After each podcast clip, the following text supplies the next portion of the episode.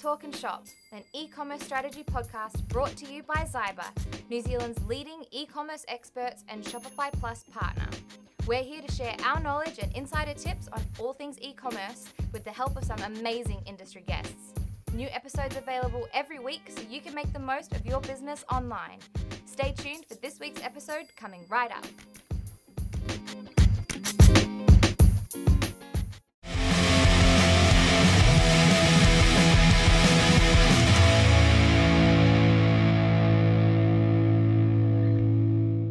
Welcome back to another episode of Talking Shop with Zyber, guys. As always, Waldo and Leo. How are you doing today, sir? Yeah, it's really nice to sit next to you It's this it's a bit- way. it's a bit different, I can it? smell your cologne. You smell really nice. Really? Thank you. I was just saying that to put you off. yeah, you, you definitely got me. what are we doing today? Hey, um, you know, we are always looking to expand our uh, listeners' knowledge out there. And we talked about so many things on the front end of the website and on the side of the website and on top and underneath. Today, we're going to focus a little bit more on the back end. What happens in the back office to all those of you who are out there. If you're a merchant, you're a business owner, right? So, um, one of the topics that I'm going to personally say that I am definitely um, not very smart at is the uh, tax side and the uh, blah blah blah. Uh, I could tell you don't even know how to how to do the introduction There about you go. tax. So this this episode is really about uh, those of you who maybe you know selling globally and you're starting to think, am I doing my taxes right? Am I going to get caught? Am I going to get fined? Uh, and to help us today, we've got Morgan Hardy from, uh, well, you, your domain is iTax, but it's indirect tax? Indirect tax. yes. Indirect tax. Um, so, Morgan, thank you. Thank you for coming along. Thank you very much for uh, inviting me. And uh, it's not very often uh, tax people get invited by non-tax people to talk about their craft. So uh, Hey, honoured no, to be here. No, I think there's going to be a lot of value for the listeners out there. Um, and I think a really good place to start, Morgan, is just give people a bit of an overview of yourself. Who are you? Where are you from? That sort of thing. Right, so I'm a Gisborne boy originally. Um, I um, then studied accountancy and law and decided actually to get into the field of tax because for me it was a great combination of um, numbers and the analysis of law and, and things. So two things that I found quite interesting. So I started um, back uh, in Auckland with Arthur Andersen back in the 90s uh, and then moved over to the UK where I spent uh, 10 years again focusing on um, on tax but really looking at uh, global tax from a UK perspective. So very much focused on on VAT on VAT throughout the UK and Europe and also Asia. The group I was, was working for o- overseeing their taxes was big in the US and also in Asia. So got a very good global um, view of tax affairs and business. And then I, I came back to New Zealand in 2010, brought back uh, wife and two kids because I decided London's not a place for two young boys. Yep, fair Um, and then I spent the next 10 years, um, again, looking at uh, international tax from Tauranga, where I was looking after the global tax affairs for um, this, uh, this uh, multinational group. Cool. Um, and and then um, recently I sort of started to look at the way, particularly indirect taxes, which we'll come and talk about soon, um, were really exploding around the world and how they are really starting to catch exporters. And I think it's a real um, minefield, or t- potential minefield for exporters. And because New Zealand does focus, rely so much on the export industry, Yeah. uh, and it's an area that's changing. I sort of see that there's is, is a gap. Um, and what I want to do is start, um, I guess, educating as well, so people are aware of how changes outside of New Zealand can affect their business. Yeah, hundred percent. I think that's awesome because you know there's so many merchants out there that have grown their business basically in the last five years online and have now been able to reach markets previously probably out of their reach, and so probably really important for them to know what uh, their obligations from a tax point of view, or just you know how it works and that sort of thing. So I guess maybe a good thing to start is with all the changes that has happened in e-commerce. You know, what are some of the changes in the recent years you have seen to you know GST, VAT, sales tax that our exporters are faced with?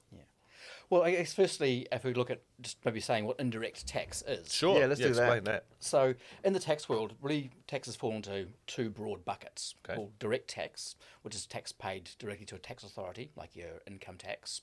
You know, your, your employer might pay it over as PAYE in advance, but mm-hmm. at the end of the day, you, you put a tax return in and you pay whatever tax you need to on your income. Mm-hmm. So for both individuals and companies, those are it's in- income tax is a direct tax. Other forms of tax are called indirect because they're paid via another party to the government. And GST is a good example of that. You know, when um, you buy something from a shop, you know you pay what you pay is the cost of the item plus an element of GST, and the business owner collects that GST for the government. It might they might they're able to offset any GST that they incur on buying things, and the net amount they pay over to the government. So it's indirect because it's coming through another party, and that other party then becomes liable for it. So even though as a consumer I might pay GST when I spend money, mm. it's the merchant, it's the business owner that is liable to the government to pay it. So if Oh, they yeah. don't collect it, you know, the government doesn't come after me; they come after the business. Yes. So, Yeah. Yeah. yeah. so key thing, key thing about indirect tax is yeah, it's based around your revenue or turnover. Gotcha. Income tax might be profit, but indirect tax is if you're a business, it's what you're selling, and the tax is based on that. Yeah. Okay, awesome. Thanks for that explanation. Yeah, no. So let's expand on that. So, uh, what are the challenges at the moment that with indirect tax that you probably think businesses that may uh, are maybe growing quite quickly are not aware of, and they might you know need someone like you to be educating them on what they should do next. Yeah. Well, I think it's just really the rapid expansion in the scope of indirect taxes. So, indirect tax has been around for 30 or 40 years. It's a lot younger than income tax. Uh, but in the last 30 years, it's just exploded. You know, plus- start with, starting with the EU, then throughout Asia and Africa, um, all GST and VAT has just exploded. And over the last five to ten years, tax countries around the world have been trying to grapple with how do you how do you tax the digital economy? Yeah. Because historically, it's all been country based. Everyone sits in silos. There's so- country silos. You know, accountants and specialists look at their country. Um, you only pay tax on your operations in your country, uh, and there's a network of international tax agreements that the cou- countries have agreed between themselves to try and divvy up the tax take yeah, the OECD about five years ago tried to get countries to agree on a way to divvy up the share of profits from the digital economy, right? Yep. Uh, and it failed because um, every country wanted a bigger slice. Yeah, exactly. It's what usually happens when all these countries want to do a, you know, a deal across all of them. Never really. Someone was always going to lose. Exactly, exactly. so they, they couldn't reach agreement. Yeah. Uh, but the key thing is those those international tax agreement they only cover direct taxes, not indirect taxes. Right. Okay. So and those those agreements sort of constrain what countries can do in terms of introducing new tax on foreign parties. so I, I guess in terms of um, what has changed is, is, a- is a mindset change and what they call the destination principle. So Okay. countries are looking at where the, the consumers are, where's the destination that you're selling to, and if that destination is in my country, I want a, a slice of that, and the mechanism to do that is through indirect tax. So starting to say, right, because you're selling to my population, my people, you need to register in our country and Right. account for our taxes. Gotcha. And uh, indirect tax is, is the mechanism because there's nothing internationally that allow that forces them to negotiate with another country before they do it. Yeah, cool. So, I mean, let's put a use case into that. Let's say I am a merchant um, out of the Hawke's Bay um, selling wine, and all of a sudden I get some interest out of the UK, and I can see there's a bunch of different orders going there. And I'm starting to face some issues because things aren't leaving customs there, and I'm just not sure what to do. Um, could you maybe a little expand a little bit on people's obligations to sell into those markets, or what sort of hurdles they might face? Yeah. I mean, if we look, going to take wine as an example, I'll leave aside any kind of duty or other um, things that might be applied to wine. 'cause Yeah, okay. Let's forget about the alcohol. Let's just it's- any just- product a selling into the or- market. or something. Yeah, sure. so, and, and, the UK is actually an interesting example because um, as soon as they left the um, customs union for with the EU, I mean, they left the EU a year ago, but it was only December 31 that they actually left the EU customs area. Right, gotcha. So immediately they said, okay, um, we the mechanism for collecting VAT on imports is through the customs process, right? So Mm-hmm. generally, uh, if you are importing something, customs will look at and assess VAT or GST if it's in New Zealand, Yeah. and you pay it before they release the goods. Most countries have like a, a low value exemption because Gotcha. the admin's too great. Yep. Um, so if you were sending small items, didn't have to worry. I think is that under 135 pounds. And go, yeah, Bingo! I know Bang. something. Yeah, yeah. at you. Eh? I think in New Zealand it was two hundred dollars at some 400. point. Four hundred. they're talking about that. I think it's, it's a thousand Oh, um, okay, it's for a both. thousand. Oh, that Um, point I just won, I just lost. Right. Um, yeah, I have to make sure I go back and check that. It was, No, that's- was, it that's was all right. as a thousand. My focus is much outs, outside of New Zealand. that's Sure. okay. Um, so, uh, uh, you- we're able to sort of transact and, and, and do business globally because of technology. Yep. Um, the governments are also using technology to try and track what's going on, and the uh, the bottom line is it's becoming easier for them to track consignments going through customs and require tax to be paid. So they they don't need the low value thresholds anymore because previously the admin headache would have would have glued things up. Now, um, if you're sending your customs declarations uh, have to be uh, digitized. Yep. And I think if you go to New Zealand Post now, you pay an extra five bucks for them to um, Do it for you? Do it for you Yep. to, to digitize your, your details. So everything clearing customs is now has the digital information about you know who's sending it, what's the value, um, recipient. Yep. Uh, so the mechanism for tracking is a lot uh, a lot better. But the specific example of the UK, so from one January, um, they are requiring any they call it consignment. So Yep. if you if you send um, two items together, it's that aggregated value. It's the consignment value, not Sure. individual things. Whatever's in the box. Eh, Whatever's in the box, exactly. And if it's 135 pounds or less, then they want the VAT to be collected at the point of sale.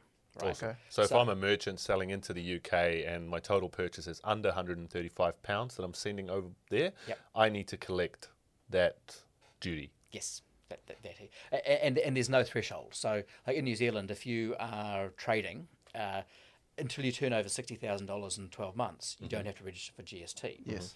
There's similar thresholds. If you're a UK business, there's similar thresholds. But they've decided for importers, assuming I guess they're sophisticated enough because they're selling internationally, there's no threshold. So from day one, you are liable for twenty percent VAT on that. Uh, That, that, that item. yeah. So anything from even a $30 item up to a $3,000 item, I'm collecting 20% on. this is where it gets a bit difficult. Um, So that 135 um, pound uh, threshold Mm-hmm. is to have point, tax collected at point of sale. Okay, gotcha. Above 135 pounds, it then goes through the normal customs process, Mm-hmm. and the reason for that is then import duties are likely to be payable as well. So let's just say under 135, there's going to be no customs duties, so you just collect the tax.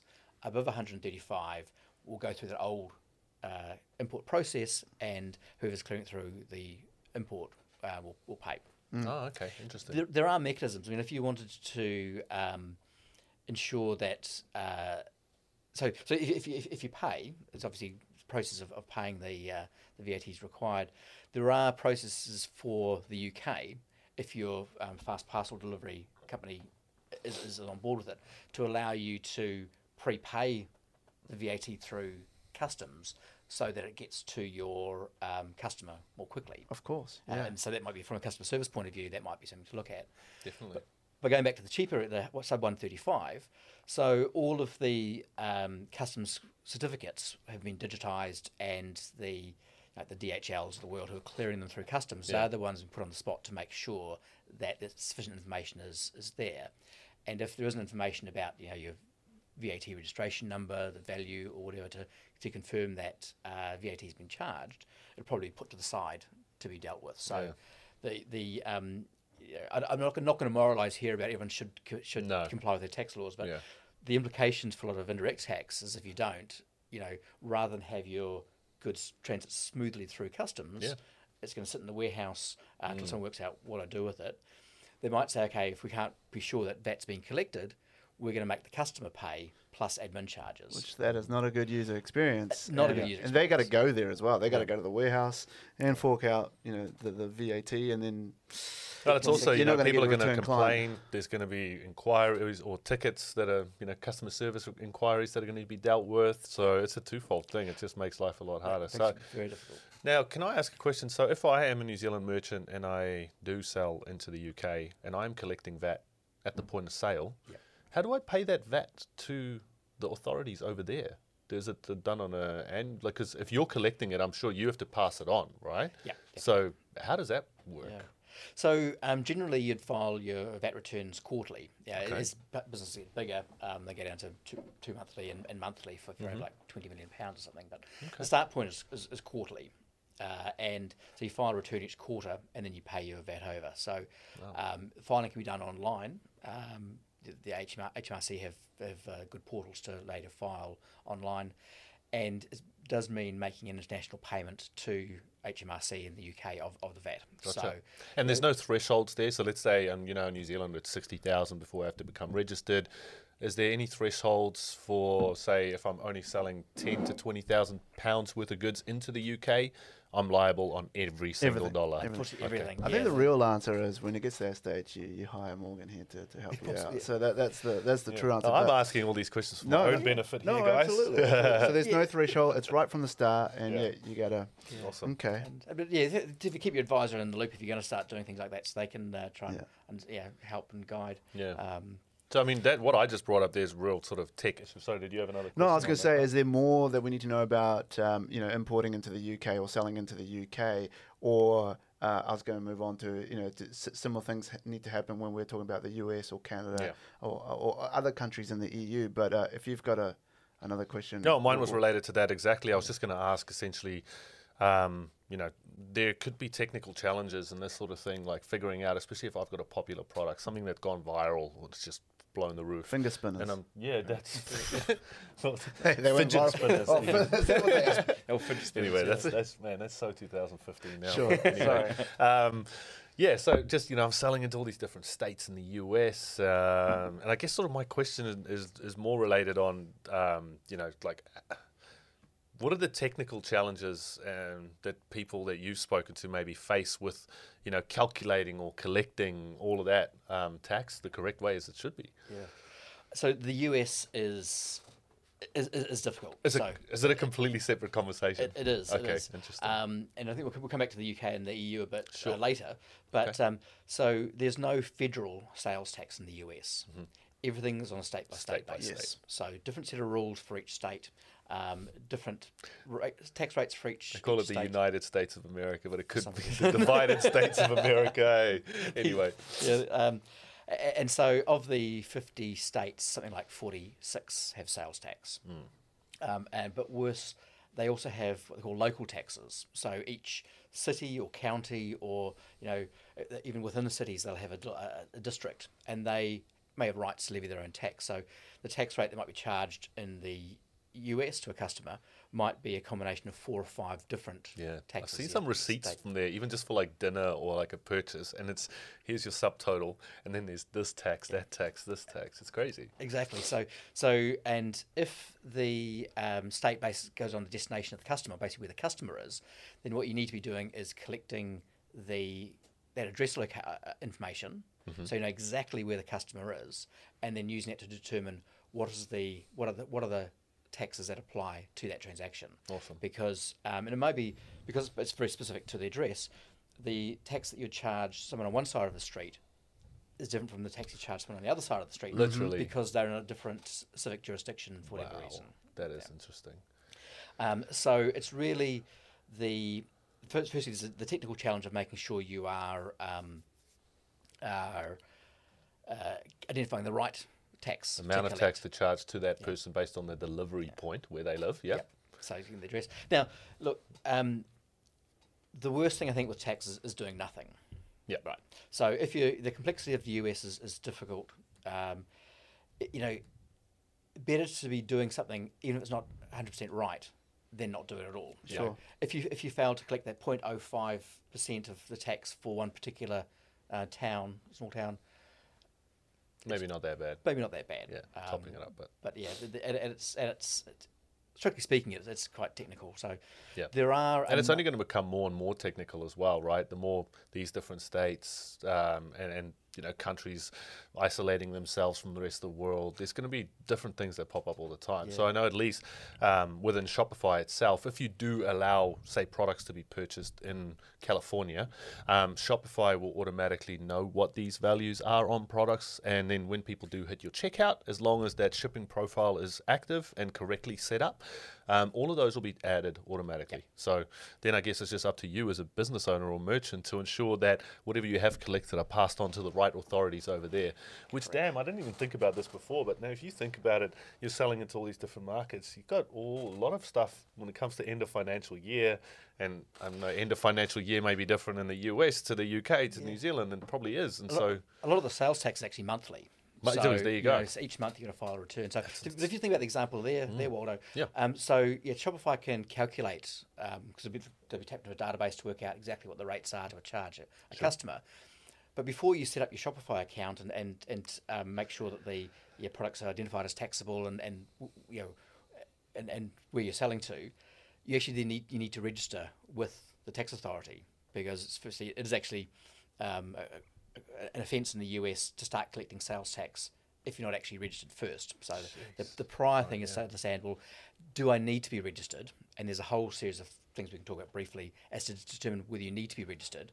But if you are, before you can set up um, that the tax logic in Shopify, you need to actually uh, register because Shopify and yeah, I think um, Leo, you're going to talk a bit about Shopify Plus and whether there's integrations with other service providers, um, and and that might allow um, the Shopify, the service provider, to pay over the the monies, but if Shopify or your um, payment service provider is just charging the right amount of money and sending it to you, if you get the money, then it's your obligation to be paying it over to the tax authority. So you've got to be really clear in that whole process. You know, registering first, making sure you get that infrastructure within your your e-commerce um, uh, site to um, correctly charge, and then be clear. Well, who is actually going to be, be then filing the returns and and uh, paying over? Yeah. Because I, I've actually seen it where. Um, uh, a bit of confusion caused. And only came out through re- reviews of the balance sheet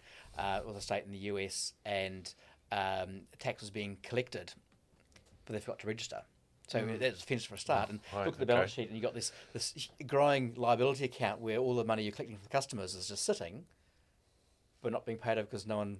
The, yeah, there's no communication to work out who's, who's doing the registration, re- re- registrations, and who's actually paying it over. So Yeah. that's the real back end legwork too. Right, so that's a situation where you know you are collecting tax, but you're not registered over there. What if you, uh, you know, what happens if people choose not to collect any tax at sale? Because I know merchants that have sold all over the world, and they just sell XGST for people outside of New Zealand. So, so what happens in that instance? Yeah. Oh, to, to a large degree, um, if it's been fairly low value items, there hasn't been a mechanism to collect. Um, it's sort of, so we're talking about the UK and sub 135 Yep. pounds. From 1 July, the EU is doing the same thing on on sub 150 euro consignments. Okay. Um, so a lot of these are new rules coming in. So a few years ago, you didn't have to worry about it. Um, and also, if you, if you're selling B two B, then you generally don't have to worry about it, particularly with the with the UK and EU, because if it's B two B, they're going to be able to recover any VAT you charge them. So they say, okay, to simplify it, B two B will do it under the under the reverse charge, which is a process whereby the recipient levies the tax themselves. But if it's B two C, they want the, the, the, the merchant to be collecting. Now, it's a, so the UK rules for that for the sub 135 only came in 1, Ju- 1 January. January, yeah. I think it was 2019 that uh, requirement to register in Australia if you're selling over $75,000 came in. Um, so a lot of it is relatively new. So what happens if you don't? Um, firstly, you got the issue of will your goods actually be um, Made it make it make to the customer. Yep. so you know, it, it, it, Leo said, unhappy customer is not going to come back to your to your store. You know, if they don't get your goods, you know, the time and and and, and energy also invested. Um, and the other thing is, you know, if you choose not to um, collect tax, then you usually have a liability, and because that liability is based on a percentage of revenue, particularly if you're a high margin, or sorry, high rev, high high volume, low margin business, that liability that you're building up is can be massive compared to your profits. So Gotcha. um, it's really the big stick of the taxman coming along and, and levying um, the, the tax that you haven't collected, um, because all what you're doing if you don't collect your tax from your customer is really taking that liability onto yourself and saying, right, I'll take that risk. If I get caught, I'll pay up. You, you obviously go back to your customer and say, oh, you know, two years ago I didn't charge you GST. How about, uh, yeah, how, about, that? How about it now? nope. nope. Yeah. So, so it's really that big stick of uh, the taxman coming. Now, truth be told, it is very hard for foreign tax jurisdictions to enforce uh, a tax debt in another country. Yeah. You know, For now. for now. But you know, if you're going to sell your business, and this is a big thing in the US because you know, if you're selling your business at a very high level, uh, people choose between selling the company, it's run through the company. So you sell your shares in the company, and that whole com- whole company goes over to the to the purchaser. Yeah. Yep. If you sell the company, all of the tax liabilities go with it. So as part of the due diligence process, the buyer's going to look around and go, Yeah, Yeah. this doesn't Yeah. look right. that price you wanted, let's just start bringing that down because I've taken on all your all your history. Yeah. If you're doing if you're doing a sale of assets in like the UK and Europe, generally those VAT liabilities liabilities will stay with the the um, company. So, you know, you managed to sell your business, but you've got this company with a lot of cash and liabilities, and you know, again, you're just going to hope that at the time you want that cash, that the taxman's not not uh, able to enforce it. Exactly. In the US, by, um, by contrast, um, they do have rules that allow the sales tax liability to carry over to the purchaser, even for an asset sale. So Okay. your your purchaser, whether they're going to buy the assets of the business or um, the shares in, in the company, they're going to do uh, proper due diligence on um, o- o- on the past transactions to see if there's a liability. And I've been involved with it in the past in an acquisition where we identified a significant uh, VAT liability across Europe. It was about uh, half a million pounds. So immediately we said to the vendor, you know, well, that's half a million pounds less because, you know, Yeah. liability. And they, they agreed because they wanted to sell. And we agreed we would sort out the liability. But of course, because we've already got the money from them to pay it, our aim was just to get it done as quickly and efficiently as possible, not at the lowest cost. So we settled all the liabilities and said thank you very much. Without, you know, we, we were conscientious about it, but there was no incentive on us to try and make sure it was done efficiently or negotiate to try and get the best outcome. So if you are selling your business at the time you've got this historical uh, liability, you know, you don't have a lot, lot of bargaining power really. Oh, absolutely. Nobody wants to take on someone else's bad juju, deeds, Yeah. whatever you want to call it. Don't think I've heard it being Yeah. called juju, but yes, I understand. Hey, look, um, for me, a lot of this sounds complicated, and I'm sure there's some people listening here that will be au fait, they got it. Um, others will be a little bit on the same lines as what I am on. Um, what are some things that people need to look out for? Like, I don't know if you want to name a top so and so, but just like some real key things for someone like myself who is maybe running stuff and is not doing the correct thing. Um, like, what are the things I can do to help? What sort of tech is available? Maybe that I can lean on. Any any any sort of ideas there? Yeah, I mean, first thing I'm always going to say is keep your advisor in the loop, your accountant, whatever. Um, Yep. And they might know, may not know about it, but they might- be able to put you in touch with someone. Yep. You know, um, and um, just so they know what's going on, they can help. They can Yeah. help guide. So, but if you're looking at um, things to really be aware of, um, so if you look at the US and sales tax, right? Um, sales tax uh, in, in the US is a bit different from GST and VAT. With um, GST and VAT, at each stage of the supply chain, you charge the tax, and if it's a business that's paying it, they get to recover it, right? So um, with a retail sales tax like the US, they try and identify the last, the end consumer, and make sure tax is only collected on on that transaction. So you've got a whole process of um, uh, exemptions at various stages of the distribution chain before then. So um, first thing to be aware of with the US is, you know, are you selling to someone who is on selling? Because most um, most states have what they call a reseller exemption. So if you are selling to someone who's going to on sell it, that's not a sale to the final consumer.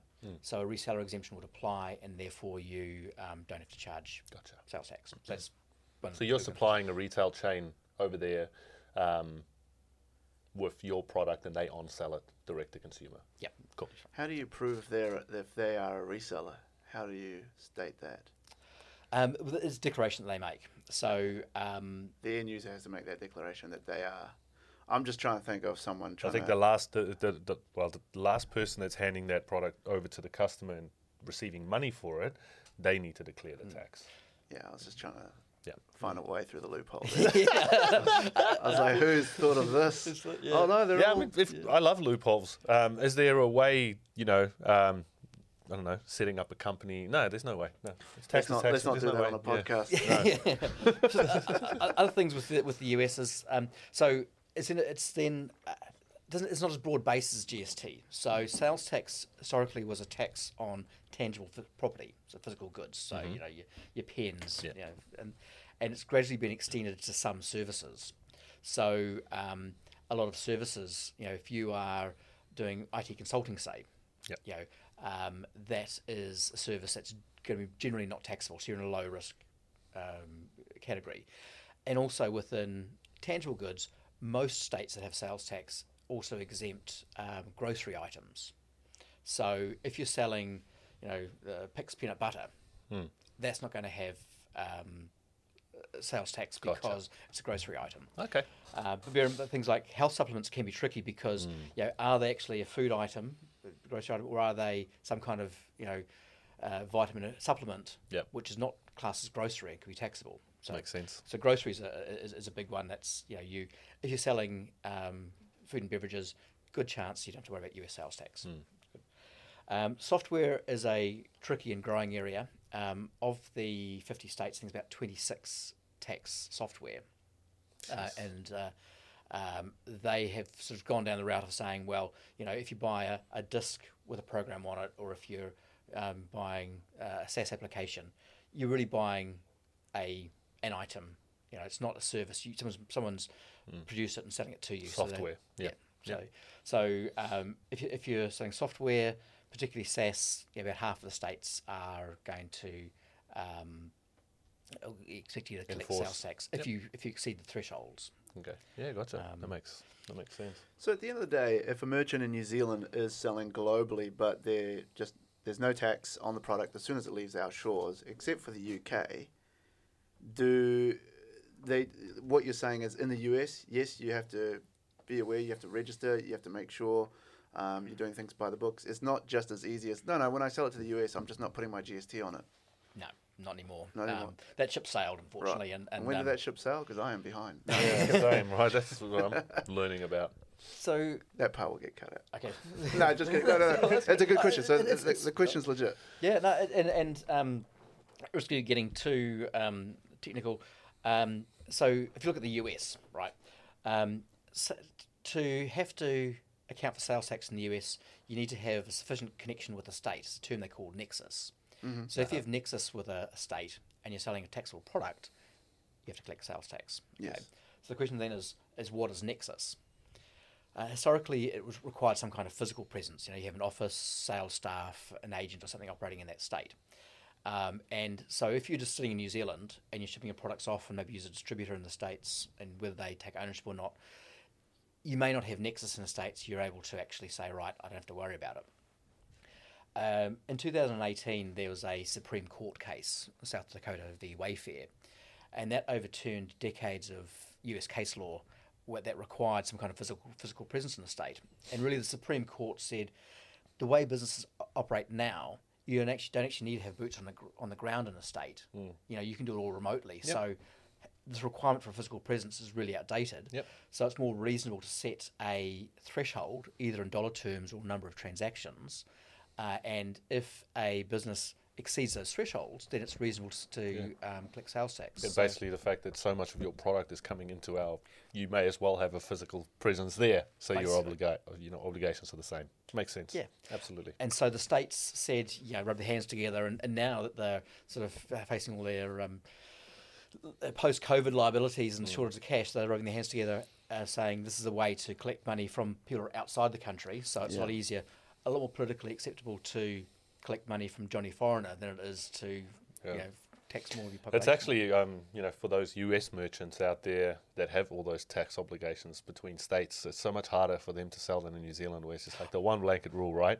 So I know that there is some tech um, specific to the US that I see when digital strategists are putting together solutions for their clients. You know, they'll have a tool like I think it's called Avalara, something, or there's other tax tools that automatically ensure that this is all taken care of for you. So it's another piece of your tech stack that automatically becomes the norm.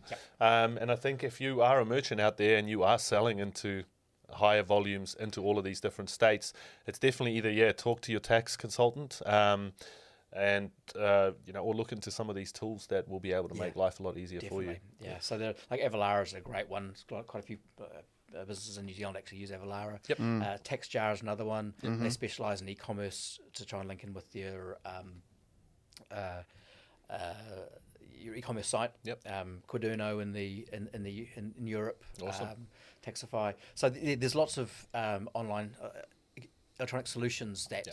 can be used to um, solve the problem, and almost all of them have a lot of content on their websites to try and explain Exactly. the rules to you. Because what they tend to do is say, right, we'll provide a solution, but we're not going to tell you we have a liability. You've got to come to us and say, right, um, I've got a liability in um, the state of California, therefore I've registered.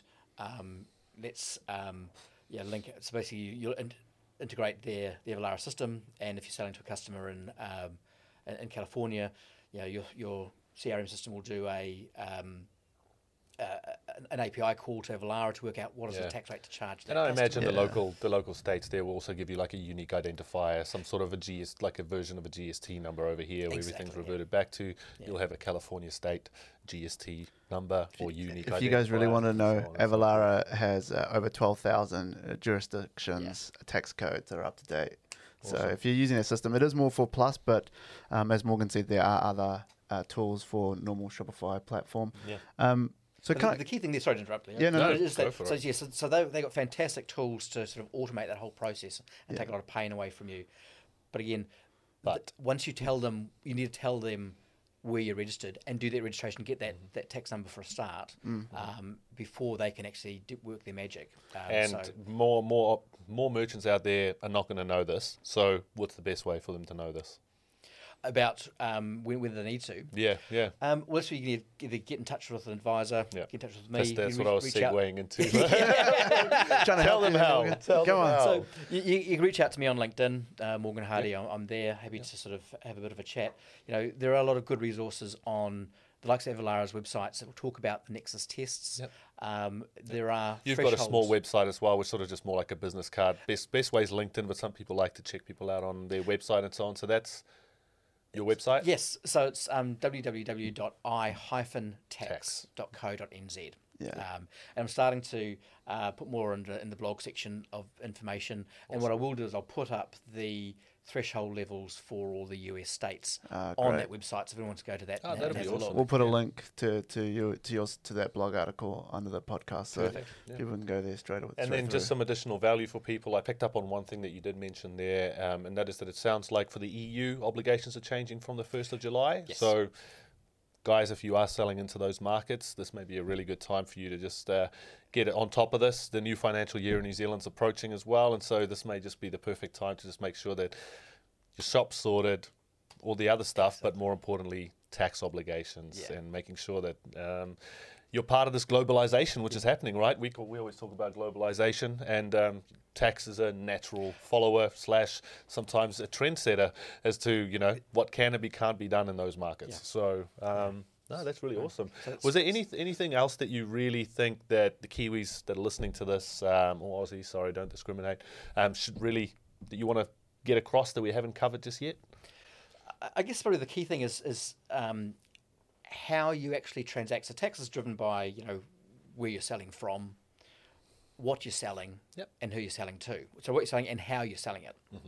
Okay, so we just like the, take the UK as an example.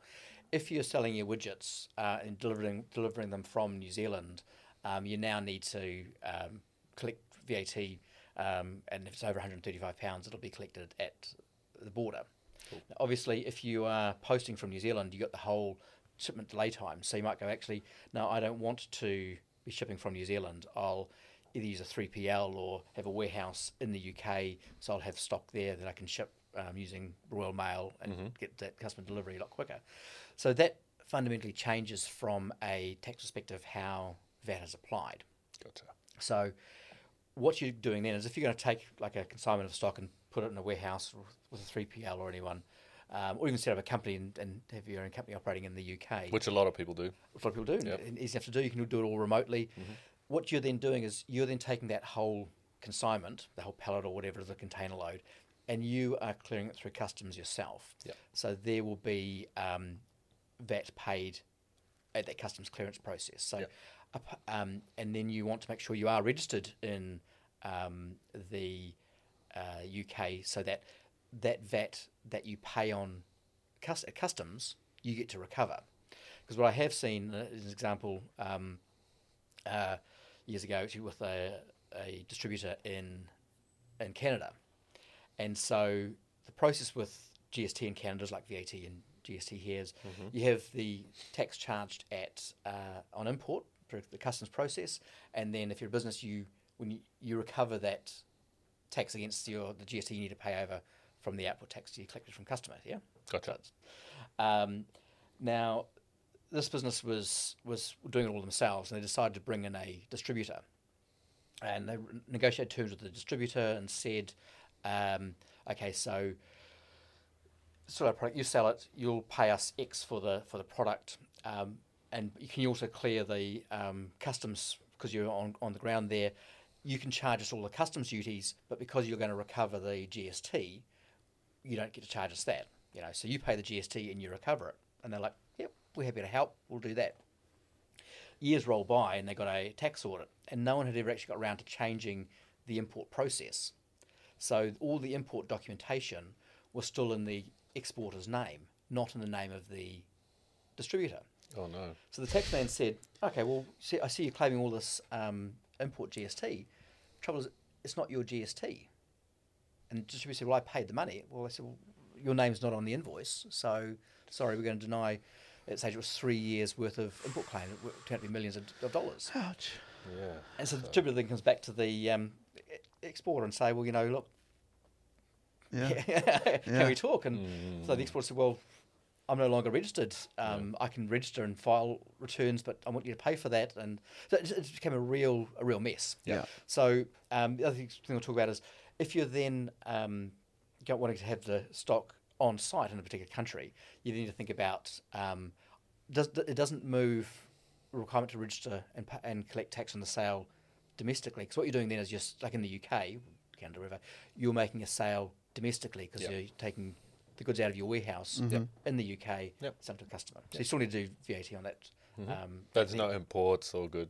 Like, yeah, yeah, Yeah. because you've done you've done the Just- import previously when you bought the whole container load in. makes sense. So it's just it's just making sure that you are registered in time to uh, recover that VAT on the import. Because if you pay it and then go, oh, I'll register later on, and you know, you, they'll probably say, well, okay, you know, you started business here, that's VAT from before, so sorry, tough luck. Yeah. Whoops. Yeah.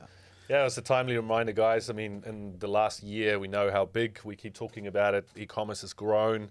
I know there's a lot of people listening to this podcast that you know have burst out of their seams over the last 12 months, and so um, probably a really good timely reminder just to make sure your tax affairs are in order. Speak to the professionals. Face to face, a phone call is still the most valuable option. Um, yes, there is a lot of information you can find online.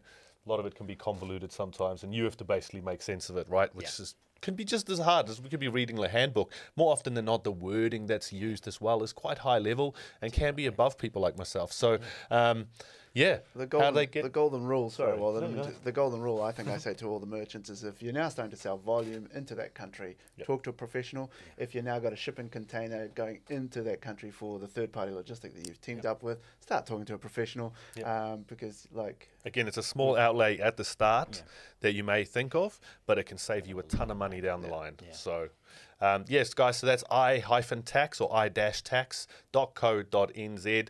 Um, Morgan, want to thank you so much for joining us today. My Um, pleasure. Was Thank there you. anything else you, else you wanted to add? no, no, I've learned something about tax. Yeah, tax. definitely. So thank you, Morgan, because it, it is a subject that people just put to the side and then they uh, find out they've got these big bills to pay. So Yeah. uh, get on it is, Yeah. uh, is, is the key thing to Exactly. take away today. So, Morgan, um, that's i-tax.co.nz or i-tax and LinkedIn, you mentioned. Yep. Um, Yep, and Morgan Hardy. Morgan Hardy. Find them on there. Thank you, sir. No, thank you guys, and I think uh, for me, um, I rate it as a success, success that uh, you're both still awake at the end of uh, probably half an hour. Hey, no, that's brilliant. No, that's so, awesome. No, I, I love the opportunity, and uh, um, yeah, I think uh, anything I can do to help educate sort of New Zealand exporters to sort of avoid these problems, I think it's it's a win, um, and yeah, just encourage people to reach out. You know, like getting you guys involved, just to sort of say, Exactly. you know, you know, will there be tax implications? And Yeah. they shouldn't expect you to give the answers, but Yeah. if you're saying yes, go and check it out. And if you've got an existing relationship, loyalty is a big thing for us. You know, if you have an existing relationship with your tax um, authority or uh, advisor, sorry, um, just have a chat with them. Make sure that you are covered. Um, some of them aren't experts. No, you know, exactly. Indirect So- tax and stuff. So this Yeah. is why yeah, we've got Morgan here. yeah, so. exactly. And, and there is a network within New Zealand, um, uh, various accountants who advise, specialists who advise accountants, and I sort of There plug into go. those as well. And you play on that, right? Yeah. You- Look at So, that. See, yeah. we've got the top of the top here. So with that, Yeah. I want to say thank you, Morgan. Thank you for coming in Thank- today. thanks, Yeah. Leo. Thanks, for Hey, if you guys if you guys enjoyed this, uh, please remember to like, subscribe, leave a comment. Um, it's really valuable for us to get your feedback. And um, yeah, look forward to catching you on the next episode. See ya.